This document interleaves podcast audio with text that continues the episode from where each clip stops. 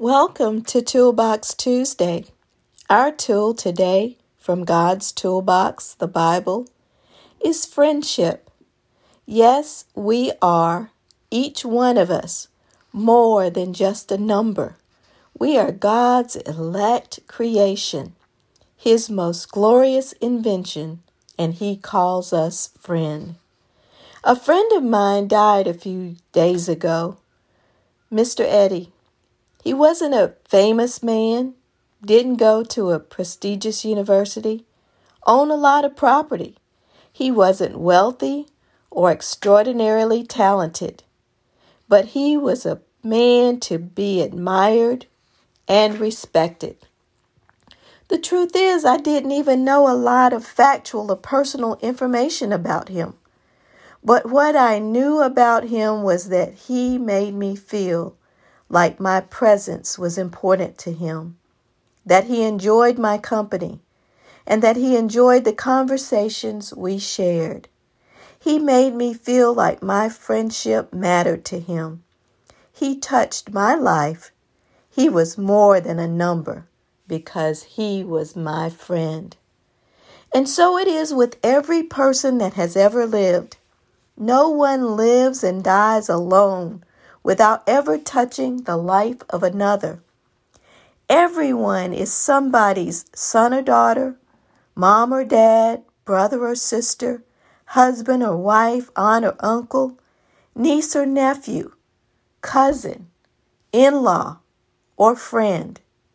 So when we pass by a cemetery and we see all those graves, or we hear about those numbers of people who have died from COVID or other illnesses or causes over the past year, we must remember that each person was more than one in the number.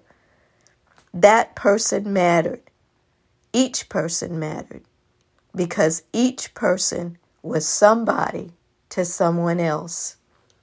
When we look at Deuteronomy chapter 34, we see the final days of the greatest prophet that ever lived.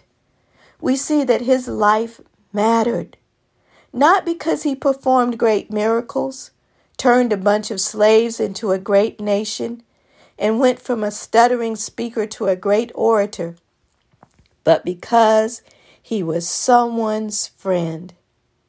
He was God's friend whom the Lord spoke to face to face. And when Moses died, it was God who buried him. But you know what? We can all be a friend of God's. John 15 and 15 says, No longer do I call you servants, but I called you friends. It's good to have a friend. It's even better to have God as your friend. If you haven't already done so, I hope you accept His friendship. Do it today. God bless you. Join us next week for another edition of Toolbox Tuesday.